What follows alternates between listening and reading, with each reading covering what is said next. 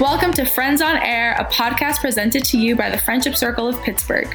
On this podcast, our teen hosts discuss real life with real people. We hope to inspire others by sharing stories of individuals and pairs of friends who have dealt with mental health challenges or just the ups and downs of life and discussing what brought them healing and inner peace. In these episodes, we also talk about the role that friendship and connection plays in a person's emotional well being. Subscribe to this podcast to be a part of our Friends on Air family. Friends on Air!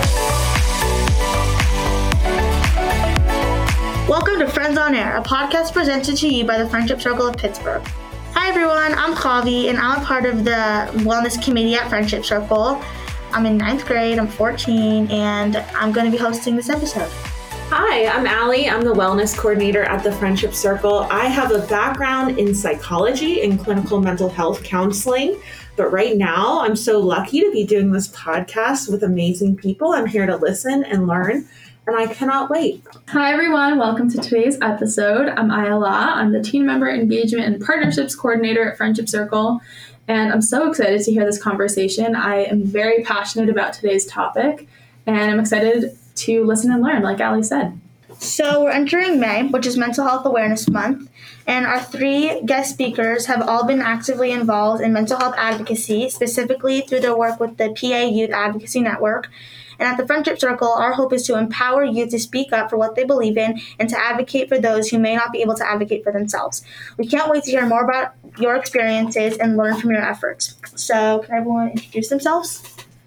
Hello, my name is Sarah Pessy. I'm a policy associate at the Jewish Healthcare Foundation, and I, I, am also the director of teen advocacy and wellness at the JCC of Greater Pittsburgh. I'm from Pittsburgh, and I'm really excited that I get to work with youth and community organizations through my work with the PA Youth Advocacy Network and the Teen Mental Health Collaborative to advocate for change to mental health systems. I have my Master's of Science in Public Policy and Management from Carnegie Mellon University, and I'm excited that I get to work with talented youth advocates like Luna and Connor to make systems better. Hi, my name is Luna. My personal pronouns are she, her, and I'm a high school senior at Pittsburgh CAPA. I was born and raised in Miami, Florida by my single mother before we moved here to Pittsburgh in 2016. I am an Asian Latina community youth organizer affiliated with a number of organizations, including the PA Youth Advocacy Network, the organization I'm here for today. Hi, my name is Connor Dalgard, and I'm a senior in high school, just like Luna. I like to do a lot of mental health advocacy, and I've done it all throughout my high school experience, um, working with organizations like Stand Together and the PA Youth Advocacy Network. Awesome. In one sentence, what are you here to talk about? Like your general message? I am here to share about the work I do and hopefully inspire others to think critically about what they want their role to be in the future. Yeah. Awesome. I'm here to talk about how everyone has the opportunity to become an advocate and make a difference. Yeah, I'm here to talk about something really similar to what Sarah said. It's just that advocacy is possible for everyone, and getting involved is so important, and everyone should feel empowered to do so. Yeah, I agree with all of that. Love that. Yeah. In the beginning of each podcast, we have a fun question for everyone to get to know each other a little bit. So, let me pick the question. What will it be? If you could have one dream job, regardless of practicality, what would it be? I think if I had to pick one job, I would say a lawyer. And I, have said that for a while, and only now is it starting to become real. Like yesterday, I went to my first pre law event for my college, and it feels so real and it's unbelievable to even think about. Um, but yeah, I, I really want to be a lawyer and help people from the ground up. That's so awesome. That is. What kind of lawyer? I'm keeping my options open. Yeah. I mean, who knows? Who knows what I'll even major in in college now? So Yeah. I'll have to decide later. That's so cool. Yeah, after I watched um, Just Mercy, the movie, I called my sister up because she's always talked about wanting to be a criminal justice lawyer. Mm. And I was sobbing. I was like on an airplane and I was sobbing my eyes out. And I called her and I was like, You need to become a lawyer. You need to. So I think that's awesome. Good luck with that. So exciting. Thank you. I'll need it. Oh, I get to go now. Okay, so regardless of practicality, because of where we live in Pennsylvania, guys, um, when I was younger, I, I'm also from Florida. So I'm from Southwest Florida. And I am from like the Fort Myers area. Like my dad still lives on Fort Myers Beach. Hi, Dad. Um, so I actually started studying marine biology before I moved, and I would still really like to do something with that. Um, when I was younger, it's not so it's not legal anymore, but I swam with uh, manatees Mm. and sharks, and I've done like some research stuff on that. I would just love to be a dolphin trainer, though. Oh my god. That's so Like, cool. That is so cool. Yeah, or- or just like yeah, just purely research on a boat somewhere, which is not in Pennsylvania. You know when you go to like those sea places and they have like all those like dolphins jumping and then you're in like the splash zone. I love that. I love being in the splash zone. I don't want to spend too much on my answer, but I'll tell you one more thing. um, when I was younger, I got picked at SeaWorld to be like the person who gives the instructions to like Shamu. And that was the start That of it. was that was love. at, like first splash. Maybe you'll be the one to release him. Yeah. All right, for me, my answer is going to be kind of boring. I um, I actually feel like I have my dream job now uh, that I'm currently in. Like I, I love that I get to work with teens. I love that I get to look at how to make like systems better, and I feel like I get a really good combination of, you know, thinking about policy, but then also like seeing things on the on the ground. Yeah, that's not boring at all. That's wonderful. It's awesome Yeah, that you're like not- doing what you love And- also. I hope that we all get that to be doing our dream jobs. I want to be a community healer, and I want to see a huge shift away from individualistic thinking, individualistic treatment, and really have more system approaches being utilized significantly more. Um, and I really am interested in working with adolescents, uh, specializing in eating disorders, uh, but also be involved in research, whether it's OCD, PTSD, etc. And yeah, I just want to equip others with the tools to handle the world as it is. So cool. That's so so important. Yeah. Um, I think I mean right now where I am now is definitely one one of a dream jobs that like I mean I'm very happy where I am. Um, if I was gonna think really out there though, I'd probably say something to do with like the sky, like either an astronaut or like a pilot, something like that. Like I just think the sky is so cool. Um, and then my other one would be a Broadway dancer. That's like I don't think I could ever get there, but just like the vibe is just yum, so good. I'd love being an astronomer if it didn't involve so much science. Yeah. Oh, same. Oh, Oh, gosh. I could never do the science. Yeah. I cannot think of a dream job, but there's like a couple things that I like would want to do. Like the sky sounds really fun. I want to be able to fly. Mm-hmm. Um, also, I want to be an oral surgeon, but I don't want to be an oral surgeon because I don't want to have to always be on call for everyone.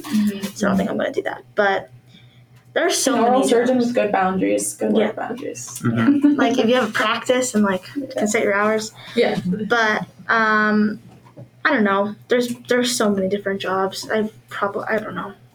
You have lots of time to decide. Mhm. Yeah, I'm only in ninth grade. We're so excited to have all of you here. So let's start off with some basics. All three of you have been involved with what we call advocacy. In your words, what does advocacy mean?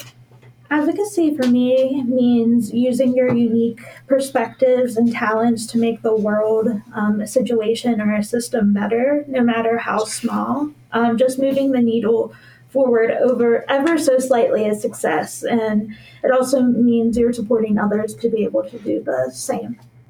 I think to me, advocacy is just challenging the status quo and allying yourself with people that agree with you and working together towards your shared goal, whatever it may be. My answer is pretty similar to Connor's. For me, advocacy is speaking about what you know is true, and it's kind of that nagging feeling of truth within yourself that you can't really ignore, uh, even when the outside world may disagree.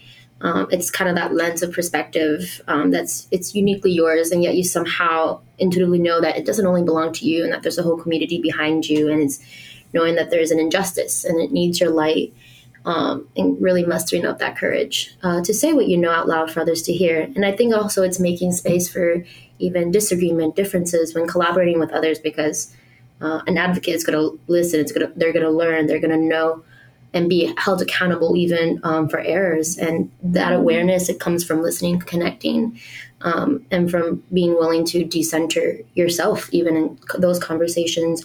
And it all stems from personal healing. It's a beautiful answer. That was said really well. Yeah. So, what is it that you advocate for? Like, what inspired you to begin your advocacy?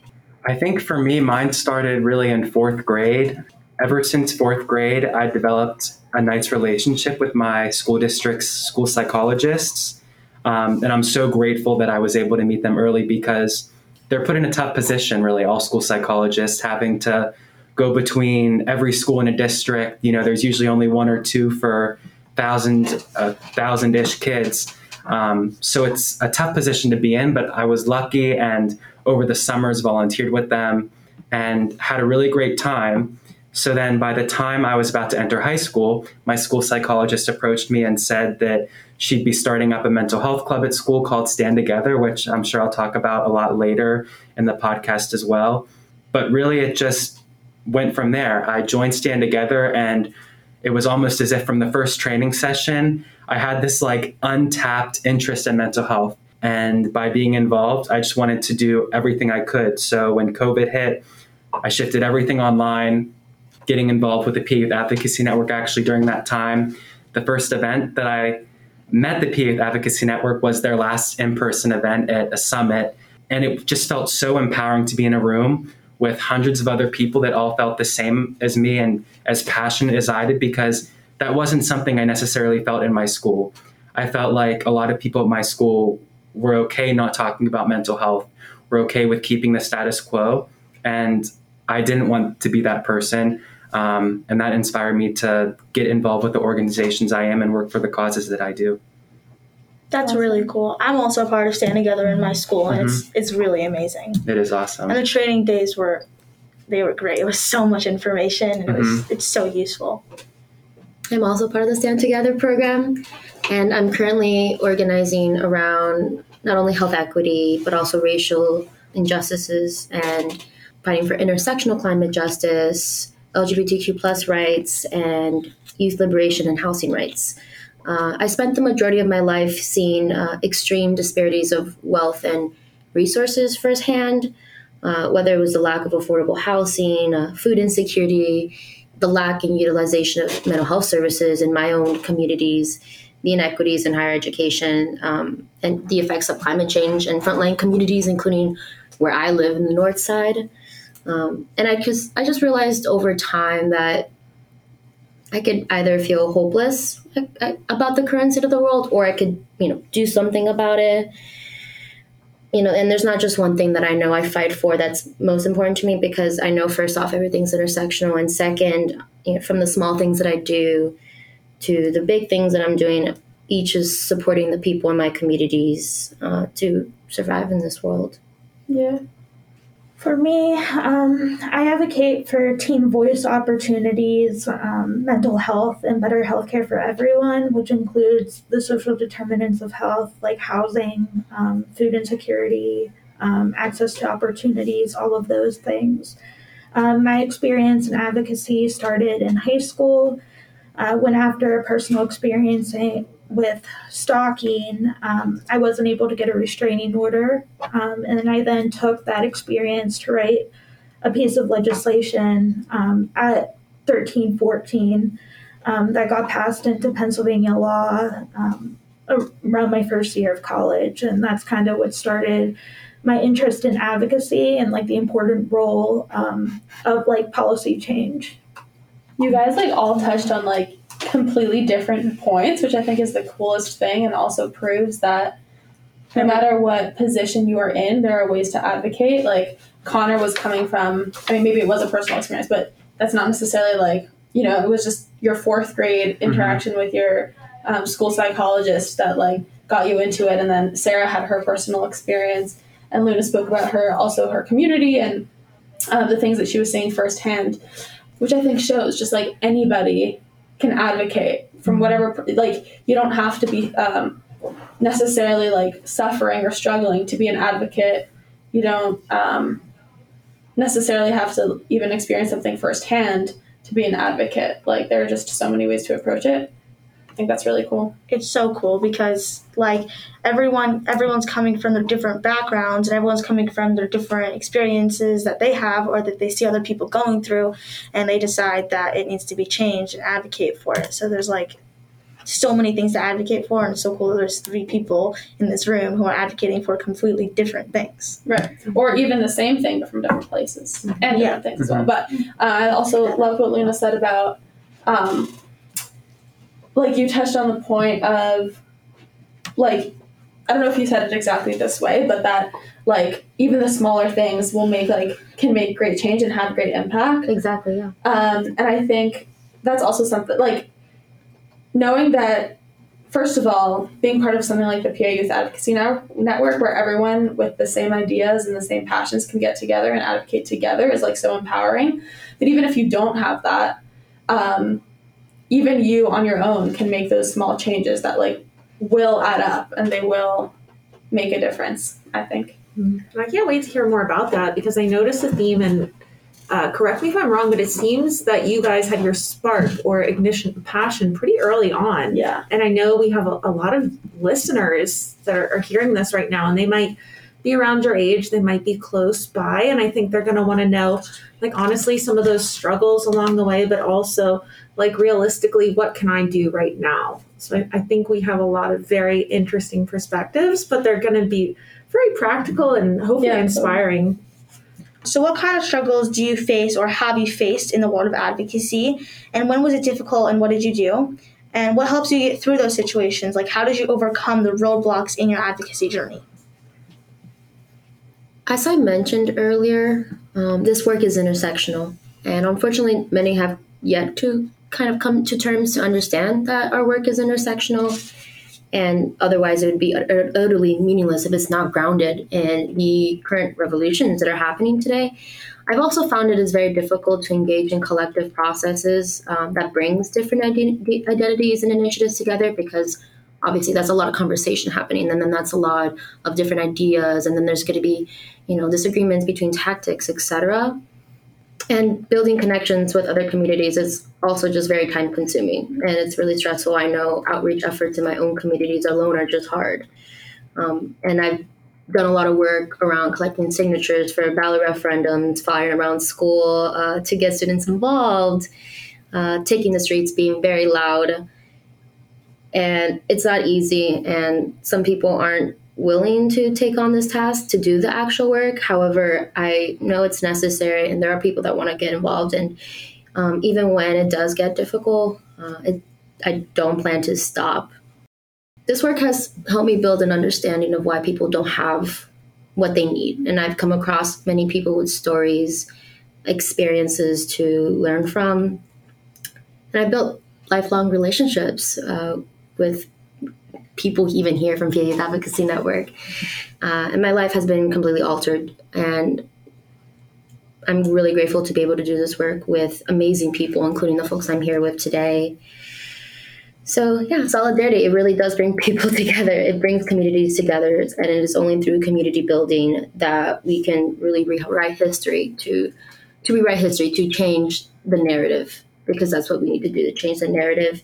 And if we can all work together across different issues and really support one another in those efforts, I think that's going to build, build true power.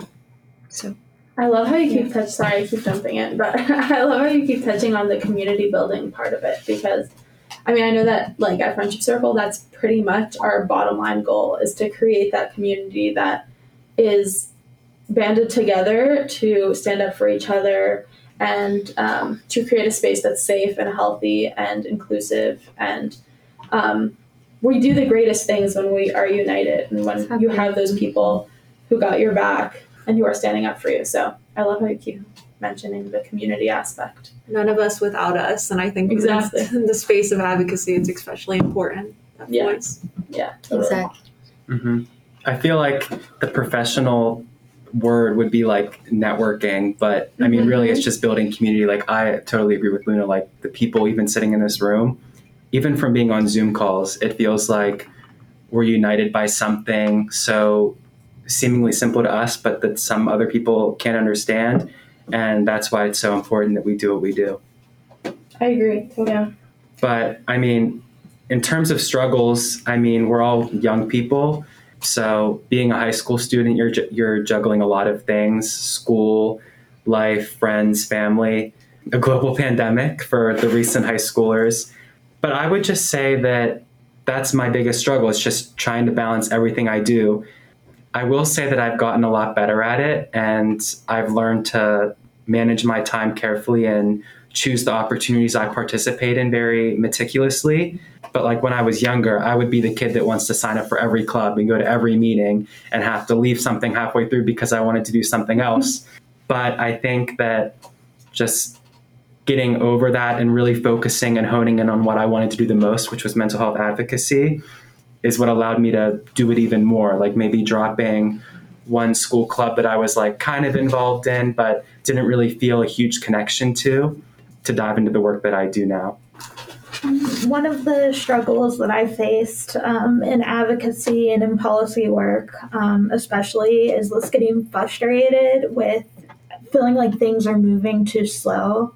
Um, I think, like a lot of times when you're passionate about an issue, and it's something that feels so critical. Um, it can be really frustrating to have roadblocks and people um, trying to slow down the change. So the thing that I, has been most helpful for me um, when I'm facing a, a setback has been to remember like the why of like why am I doing this and really drawing on that passion and dedication to keep going despite setbacks and really like using the setback as like an opportunity. Okay, there's this roadblock. How am I going to figure out a way um, around it? And um, also, what Luna said earlier, like really resonated with me about like the power of like community and having advocates around you that are just as passionate as you. And they're also people that you can lean on, um, like during these setbacks, people that you can brainstorm with for for new ideas.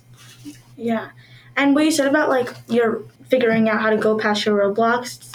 Like last week, we had a Shabbaton, like a um, retreat for Friendship Circle, and Rifki was talking about how when they they made Friendship Circle, they had this goal of like making this like inclusive place, and then there was like roadblocks along the way, but they like remembered what their goal is, and like even like shifting your goal a little bit to have it fit like with what's happening, and mm-hmm. just like remembering your goal and your surroundings to like keep moving forward. Mm-hmm. And now look around, like right, yeah. here they are. And now we're here on a podcast for yeah, exactly. She mentioned even like if if she would have seen all this, like it would have been too intimidating to even start. Yeah. Like she was like if she she said like she said if she knew that it was going to be this big she's like no I'm not going to do it because yeah. it's too much to handle. But then she did like, it. I can't. I'm not like I don't have a. I don't have what it takes. Yeah, she doesn't mm-hmm. think she was going to be able to do it, but then she did. That's how I feel about my advocacy, to be honest. Like, I think you have to have a very long term mindset when you're getting involved, which is hard to do when you're young. And that's why it's so hard to get involved because you want to just see stuff happen right away. Yeah. But like, if you had told my fourth grade self, or even my ninth grade self, that hadn't volunteered over the summers with my school psychologist, that I'd be sitting on a podcast talking about mm-hmm. mental health advocacy, I would have never imagined that you would be telling the truth. Yeah. So you just have to like take every little day at a time and take every opportunity that you can manage, and you never know where you'll end up. Yeah. Totally. So, what is your experience with mental health, and how did this impact you personally? And how did you believe that your mental health story or the story of those close to you has inspired your advocacy work? So, um, I can share. So, I have um, multiple mental health conditions, and one of those is depression. Um, I can remember as a teen really struggling um, to feel my voice mattered, especially um, during the um, stalking experience. Um, and my bill was a journey of growth and kind of growing into my own voice. So I think advocacy can be really healing at times. Um, and it's why I'm so passionate about the work of the PA Youth Advocacy Network, of getting to work with these advocates like Connor and Luna. Um, I get to learn so much and hear so many different perspectives, and I just want to. I just want everyone to feel like their perspective matters and that they matter because that's really important. Can I ask you a follow up question to that? Yes. Do you feel like your advocacy like has helped your mental health conditions in any way? Like did that empowerment? I guess I like for me personally, I feel like when I've like been able to like use my struggle or times of you know hardship and like channel them in a way where like I'm making like a good situation out of it, I guess, or like mm-hmm. using it to like fire my passion to like help others who might deal with the same thing. Like, do you feel like that was healing in a way? Yeah, I felt like that was totally healing. And I think part of like the when you share your story, um, it's something that can be really vulnerable, but like that space of like vulnerability also like opens you up to really connect with other people and realize that you're not alone, that there's other people there to to support you and that want to see the same changes that you want to see. Yeah, I agree with that. My other question was when you were going through that stalking experience, what led you from that to like becoming to writing a bill? I mean, yeah, so um, it was after finding out like I couldn't get a restraining order against this person. So then I got angry, and then I had, I think this is also where my passion for teens um, comes from. I had a youth advisor that was this like you know, write about something that you're angry about in Pennsylvania that you want to change. And I was like, I know what I'm writing about. And was this in high school or college? This was in high school. Oh, wow. Um, I was part of a program called Youth in Government, and they do um, like kind of like a model legislative session in Harrisburg. And I remember like the bill passed like by the youth governor, but then I was like, you know what? I'm not happy of this being an imaginary thing because even though um, I knew the bill like would wouldn't help me in the moment that I was in, I knew that it had the potential to help other people um, in the future. And thus that drive of being like, I see this thing, I notice it's wrong. Like I want to try to do everything that I can do in my power um, with my voice to try to make things just a little bit better for the next person. Awesome. That's so cool. Especially like doing that as like like a teenager, like so young, like yeah. realizing that something needed to be changed and realizing that even if it wouldn't help you, it would help other people. Thanks for sharing, Sarah. For me personally, I don't live with a mental health diagnosis, but that doesn't exclude me from having bad days, feeling hopeless. Um, so whenever I do advocacy, I never try to overpower the voices of those who have experienced mental health conditions. And I feel like that's a line that I've learned to draw over the past four years, speaking with or amplifying versus speaking over. But I do have, you know, lots of loved ones around me that struggle with their mental health. The current stat is one in four in a given year will struggle with a mental illness. So I mean, obviously, just with such a large subset of the population dealing with it, it's so important that everyone gets involved to work towards it, not only the people that are suffering themselves. And that's so important, also. I think some people might feel like I can only advocate if it's me, but mm-hmm. also, no, like you have the power to advocate for people who maybe are too afraid or too ashamed to stand up for themselves. And mm-hmm. That's so powerful. How about you, Luna? First off, thank you both so much for sharing your stories. Those stories are powerful, and to our listeners as well, your story is powerful. And if you're comfortable with sharing it, know that your voice is heard, your voice is respected, and we're here to listen. For me, my story is mainly around childhood and family related experiences around depression, as well as suicide and grief. Um, I also have my own experiences with suicide and anxiety. And I also was diagnosed with anorexia when I was 13. And I also see the impacts a lot of stigmatization and stereotyping at school, um, especially with the role that school does play in worsening um, mental health and the social injustices uh, in my communities. Um, my API community, my Latinx community, um, and of course other marginalized communities uh, that also takes a toll. Uh, it's taken years for me to grapple with and reconcile the intersections of my identity, uh, but I've accepted that dismantling my own uh, internalized imposter syndrome is an ongoing battle. I grew up in a Cuban and Puerto Rican household uh, and so I was never exposed much to my Vietnamese culture. However, uh, obviously, because of my uh, Asian presenting appearance, I was often teased um, and or hypersexualized um, or fetishized, especially by Latinos in my community. So only in the past two years have I really started to embrace my identity um, and that part of my story. And I know that my imposter syndrome exists because I spent my childhood being presented with a single story of the API experience, the Cuban experience, the Puerto Rican experience. Um, but slowly but surely, I, I know that I'm learning that there's not just one way to be Asian or Latina, and I can fully embrace both my, my identities. And so, with my own lived mental health experiences, the fact that I struggle to this day, even with utilizing mental health services, I aim to dismantle those structural inequities, um, whether it is white supremacy, whether it is xenophobia, uh, language barriers, etc., because I refuse to be complicit with the way things are, and I'm not okay with future generations growing up in a world like this. And I know that I'm moved by what is right to decrease the suffering of my own people and the communities that I'm around. And we need to speak about what is happening in our communities and really take action to have a world of healing, to have a world of accountability that will be truly liberating and a revolution.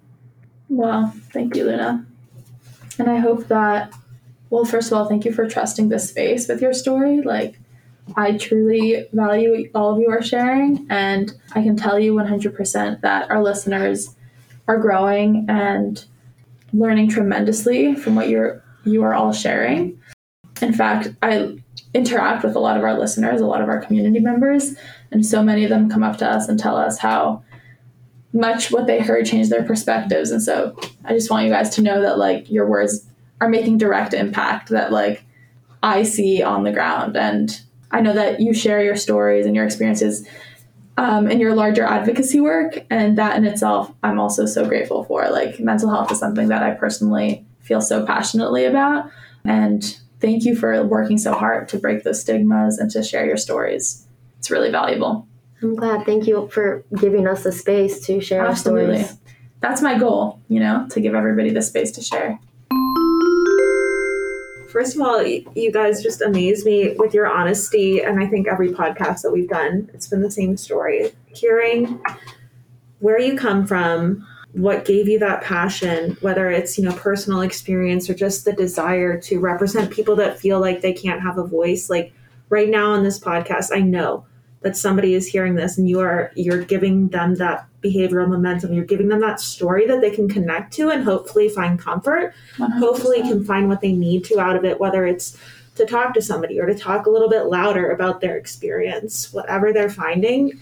Uh, you you guys just are yeah. blowing me away. I'm so proud. Um, but honestly, the goal of our podcast is to give a space for people to speak into what matters to them and their story and to share, I think, momentum that is affecting beyond the Pittsburgh area at this point. Yeah, and totally. 100%. It's it's really neat to see where the spark starts and where it's going to end up. Absolutely. Yeah. But and thank you for being so honest about also like the struggles that make us all human and how we can take these struggles and our stories and we can we can move beyond and we can help the future generation. We can help the next person that we might come into contact with. You you never know where this is going to head. Yeah i agree. And thanks everyone for sharing their stories. Um, so advocacy while maintaining your own mental health and wellness can sometimes be difficult plus school and your extracurriculars.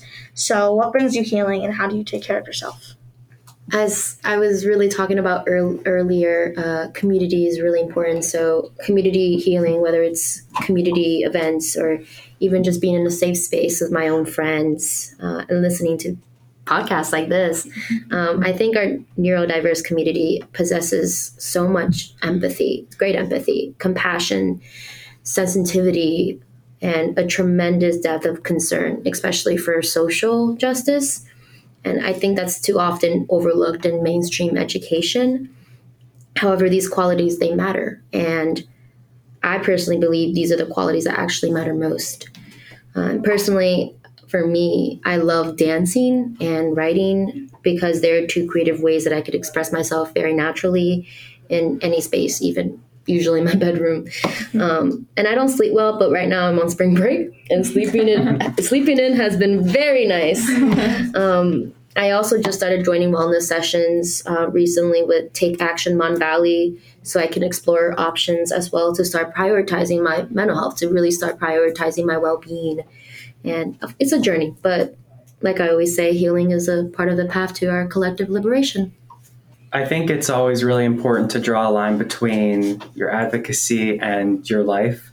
I feel like that's a challenge, especially if you yourself are directly impacted by an issue. It can feel like doing the advocacy is the way that you're helping yourself, but sometimes that's not always the case. And sometimes you have to step away from your advocacy to help yourself. So for me, the first and foremost way that I like to practice self care is by playing tennis. There's definitely something therapeutic about like stepping on the court and whacking the ball as hard as you can, even if it like hits the fence and doesn't land anywhere in the in the lines. It's a lot of fun, and tennis is a, another way that I've connected with people that I never would have met. My school is not like known for tennis at all, so I love meeting people around Pittsburgh, around Pennsylvania that like playing tennis as well and it's something it's like a lifelong sport so i know that one day i'll be 100 years old on the tennis mm-hmm. court like with the walker by the net hobbling over and still trying to hit the balls as hard as i can. So i really love playing tennis because that also helps me stay physically active as well. Definitely something to be said about exercise and releasing endorphins and whatever science is behind it. I don't know but it's true. It really works for me. And then I bet it's the same for dancing too. Yeah, for sure. Yeah, definitely yeah. something with physical activity, like, and even something as simple as like going on nightly walks. Like you don't have to do super intense exercise or go to a gym if you're not comfortable with that. Walking around a neighborhood or even just walking around your house, it can really be relaxing and helpful. But another way that I like to practice self care, practice healing for myself is by spending time with the people I love, whether that's in person or, you know, virtually. And it's really, I think, nice to connect with people, hear stories, have laughs. Yeah, it's mm-hmm. it's definitely spending time with the people that I love. So excited for when the weather gets warm, go on walks, yes. be with mm-hmm. friends. Yes. My mom actually always tells me this with uh, what you guys were saying about physical activity that like when you're stuck in your brain, you're stuck in your brain. You can't get out of your brain. You need to you need to get out of your brain. Mm-hmm. So yeah. you can't think yourself out of it. You have to like move. So like yeah. when I'm when I'm really stressed or when I'm like anxious or like sad or something, like I like go for a run or I work out or something and sure. it really helps. And I think like according like I think it's important what you have going on mental health wise like in terms of wellness, um, exercise, for example, sometimes you might need a run. Other times you should stretch or do yoga and have that like gentle movement. So knowing like where you are, and again, this relates to advocacy and like what you need, it's almost like tending a fire, right? Like, yeah in the beginning uh, maybe you're like really stressed out like so you you need to not throw huge logs or like you, you, on the flame so to speak you need to tend your fire a little bit more carefully and maybe that's more gentle movements and then later when your life's a little more stable fire stable whatever. If this analogy does not make sense it is fine. But like that's when you can throw like the bigger logs on the fire. And that's when you can get those uh, you, you know maybe more intense exercise and more responsibility. Like mental maintaining mental health and wellness um, it just it shifts. And what brings you healing one day is not appropriate the next day even depending on maybe some mental health issues and what's exacerbated in the current moment. Personally if i was having like a very anxious day i would not like go very hard in my exercising but other yeah. people might they might need to do that run so i think it's it's listening and learning to um, what what brings you healing how do you take care of yourself? That's a very individual answer. Mm-hmm. Yeah. And speaking of fire, wait till you hear this segue. um, I forgot to mention that I love cooking. Um, that's something I recently, it's like the stove, the oven, the fire, I don't know. Um, but recently now, um, since I'm a senior and I had however many credits, I basically already could have graduated, I get to take a half day schedule. So I don't have to eat school lunch, which I'm a little bit grateful for. Yes, very grateful for actually. Um, so I like to come home and every Sunday night, usually I'll plan what I think I'll have and what I'll be craving during the week. And it's so fun to come home and just put all of your stress into making the food and you have like total control over it and it's fun to try different recipes from different places and foods you would never have otherwise and then you get to enjoy the end result with some delicious cookies delicious pasta pizza whatever Yeah. um, so i love cooking and i've done that recently a lot yeah.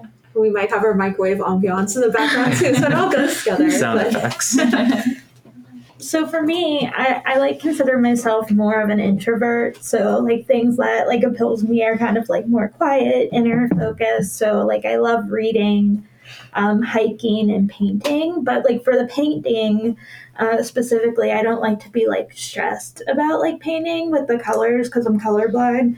So I started doing painting by number with like these really intricate canvases, and it's just like completely like takes my focus into um, trying to like paint within the lines. But if it doesn't go, like I kind of channel the Bob Ross, and I'm like, if it doesn't go as planned, like there's no mistakes, just happy accidents. So like, um, trying like I think um, sometimes I can be like a little bit like perfectionistic, and so like having that like being like it's okay to make a mistake, I find this really healing. And then the other thing that I also um, do is just making sure I try to have like a little bit of time for myself each day and trying to find at least one thing that brings me joy. And I found this like really, really helpful. Just like it could be something as simple as finding like a ladybug on my shirt or like saying hi to a stranger and getting them to smile or like seeing like a sunset or seeing like a cool flower. Like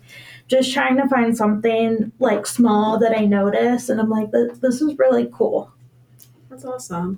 I feel like if you just so we're talking about advocacy. I feel like you just gave us great advice in terms of Yeah. advocacy, right?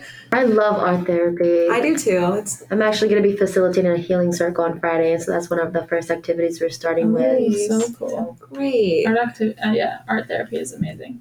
You should try the diamond dots too. I think that's what they're called. That I have tried paint by number, and unfortunately, it was not a happy little accent. The whole thing was just a mess. Um, but I like the diamond dots. It just gives you like these. They're like little plastic pieces, and they give you like a pen, and you stick the pen on the diamond, and then the the canvas is like a big sticker, and you just stick it on, and then it makes a big picture at the end. So mine is Starry Night, and it's hanging in my bedroom. Oh, And I'm pretty proud of it because it didn't actually involve me painting, um, but it's a lot of fun and very stress relieving. I can tend to be a perfectionist about my artwork, which is like I'm like no, unless it's like perfect to where I can hang it up on the walls. Like that's that's the only time I'm doing art, and I Yeah. really started to try to train myself out of that to um, get better about giving yourself like grace. And one art exploration thing that can be really fun for people, and I think it's a good like team building thing in case anybody's interested, is just to start a picture with like lines and then pass it to another person and like have everybody finish it so the control is kind of out of your hands. But sometimes it ends up being far more amazing than you could have ever imagined doing it yourself. That's another fun thing you life. can do with writing too. I remember in seventh grade, um, our teacher played this game with us where we wouldn't see what the person like. So you'd start with the paper, and it was just a piece of lined paper, and you'd write a sentence, and then you'd fold back the paper, like for the sentence ahead of you, and you'd pass it around the room. So then by the end, you'd have this long story, but it didn't make any sense at all because you only saw the line in front of it. Um, Such But- a good game. it's i I mean that's just that a, that's and that's another fun way you can connect with friends like in a very low stakes fun way spending time with people you love and practicing self-care with little things like that can be really rewarding Yeah, totally. Any words of advice for those um, who might be interested in advocacy but aren't sure where to start or don't feel qualified to speak up? um, i would say that you should just leverage your technology um, in a mindful way so if you have social media you can use it to research local organizations that do things that you'd like to get involved with um, that's how I found out about the PA Advocacy Network. It was from, um, well, outside of the Stand Together event that I went to, a post on social media that said, get involved. Um, and I saw it and I was like, yeah, I'll get involved. That sounds fun. So I would say that there are spaces where you can get involved and everyone is looking for youth voice. And I feel like we're lucky in that way. Youth advocates are given a lot of opportunities and put on a lot of pedestals. And it's important to be, to get to that end result, to get involved somehow, no matter how small you think it is. Like for me, like I said earlier, getting involved in advocacy was volunteering over the summer in fourth grade. Um, and look where it got me today. It's like this, it's this um, winding process, and you just have to get involved somewhere. So whether it's talking to that one person that you your parents are friends with that has a career you'd like to get to one day, whether it's getting involved with a school club that does community service work, whether it's finding that local organization that is a couple streets over that you feel passionate about. Um, there's lots of connections that you can't see. And once you get involved, that's when they become revealed. Picking back off of what Connor said, do your research, educate yourselves first and foremost. Listen to those most closely to you uh, that have the courage to have already spoken or well, spoke loudly about their experience. I believe that if youth can reflect as well and critique dominant norms and narratives that contribute to systems of oppression to really understand their own social context and the structural na- nature of those issues affecting their communities, that is what's going to empower a sense of agency to challenge this oppression that we are facing and do something about it and change it. Show up to actions if you can. Go to www.burghprotest.com, Burgh Protest on Instagram, PGH Protest on Twitter. Show up if you can. Get involved, whether it is volunteering, collecting signatures, canvassing, crowdfunding, etc. Whether you are advocating for yourself or a collective at large, your voice matters, your courage matters. And because the perspective and experience and wisdom that you bring to this world, that is what's going to make a difference for others walking a similar path. I love what you both said. So, Connor, even saying, uh, I know you said earlier that, you know, I, I want to do this right. I, I want to listen. You know, I myself don't have a mental health diagnosis, but I'm really hoping to provide a voice for people who don't. And one of the things you said simply that I'm hearing both of you is just show up to meetings, right? Show up mm-hmm. to organizations, just sit and listen for a while.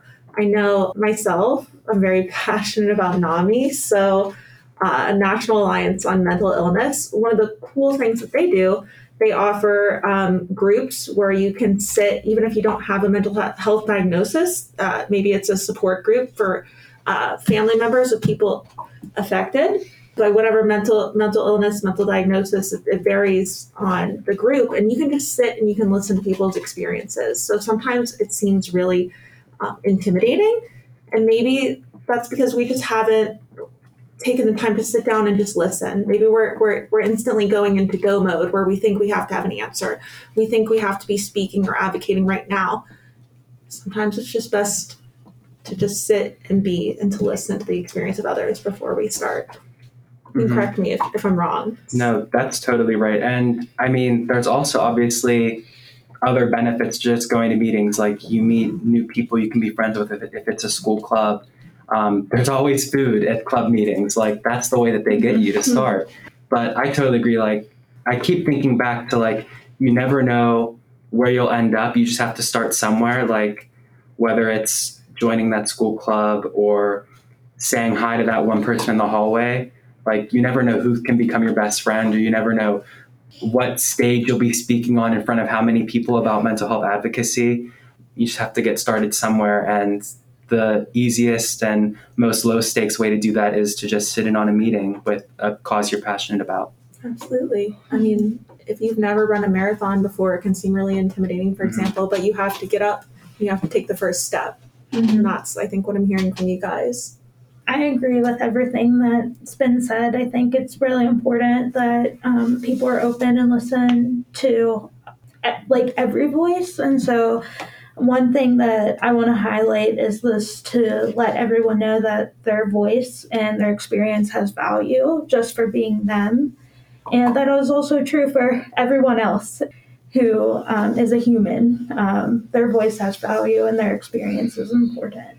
So I think, like, a first step, um, you can take to begin having conversations around you can start by having like conversations around mental health um, attending someone else's advocacy action i think it's really important that people show up for each other and you can learn a lot from this attending um, and other action and this meeting with other people that are interested in the topic you're concerned about I think you said it starts with like speaking up too for people. It doesn't, you know, it can be in a conversation that you have with somebody and you notice they're saying something that's just not right and something. Do you guys ever like have that feeling where you just have your, it's like your heart gets like clamped, like that you're, Yeah. and you're like, I like, How dare you say that? how, like, why would you say that? That's in, and then there's that choice in your brain. I can like let this go or I can speak up. And I, I think like sometimes it's scary to do that. But even knowing that, you know, it doesn't have to start with policy change on a larger level. It can mm-hmm. just be a conversation that you have with somebody where you're just standing up for what's right.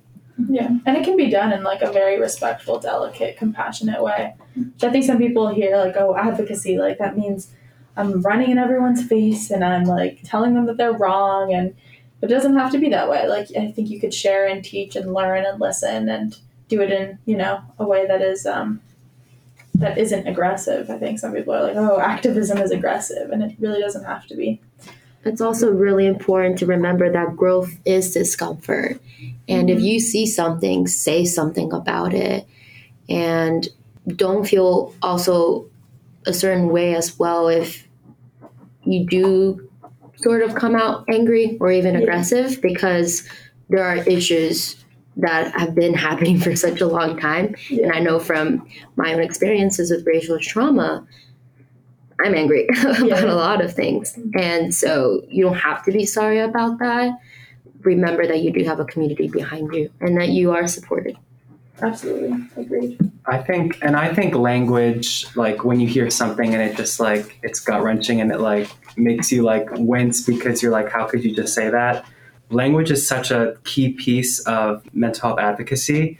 The most common example that I think of when I'm talking to an adult or someone that doesn't understand stigmatizing language is something like a teenager going, My mom's bipolar because she changed her mind and now isn't going to let me hang out with you. Mm-hmm. Like, that is the perfect example of applying a mental health diagnosis to a situation where it's not true and validating the people that do suffer with bipolar disorder.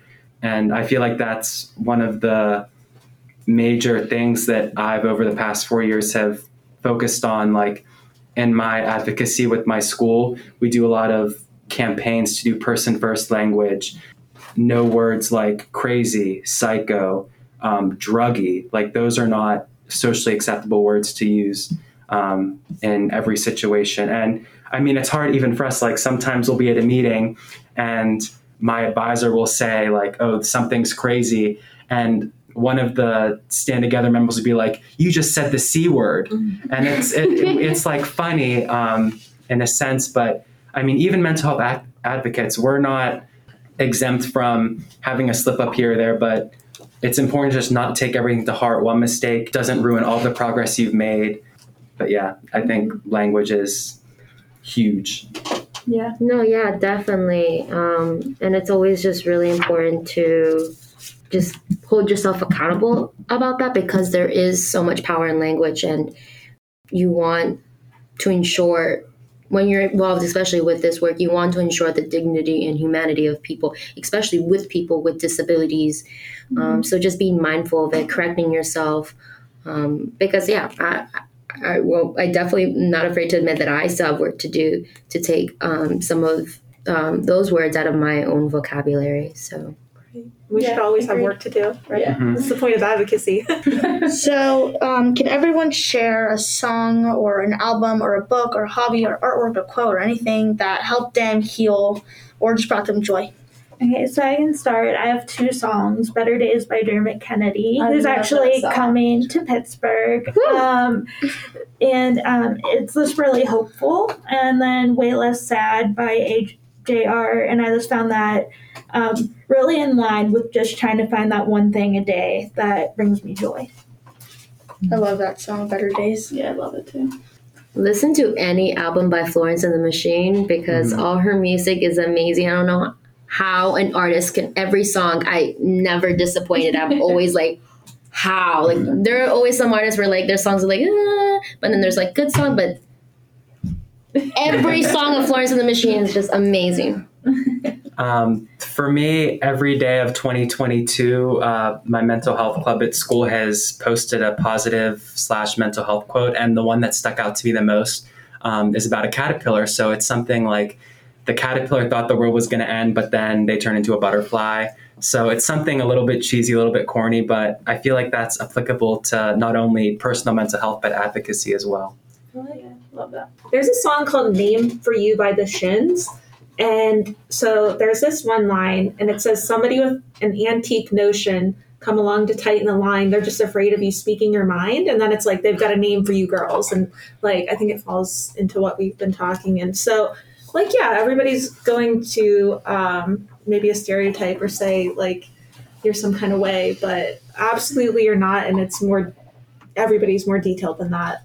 We should make a friends on our um, playlist. playlist. Yeah, Mhm. totally. Yeah, because That'd I, be so I don't know why I've been listening to like older music lately. That's like what I used to I've listen also to when I was in high school. So. Yeah. Cool. Um, so here at Friendship Circle, our core mission is to be a good friend. So how has friendship and connection with others played a role in your personal life as well as your advocacy journey? uh, friendship and connection have helped me not feel as isolated. When you're able to share something and someone lets you know they've been there too, it can be really validating. Um, it made me feel seen, and for advocacy, the more voices and perspective, the better your change or action is going to be. Um, my friends are what motivate me when I have a setback.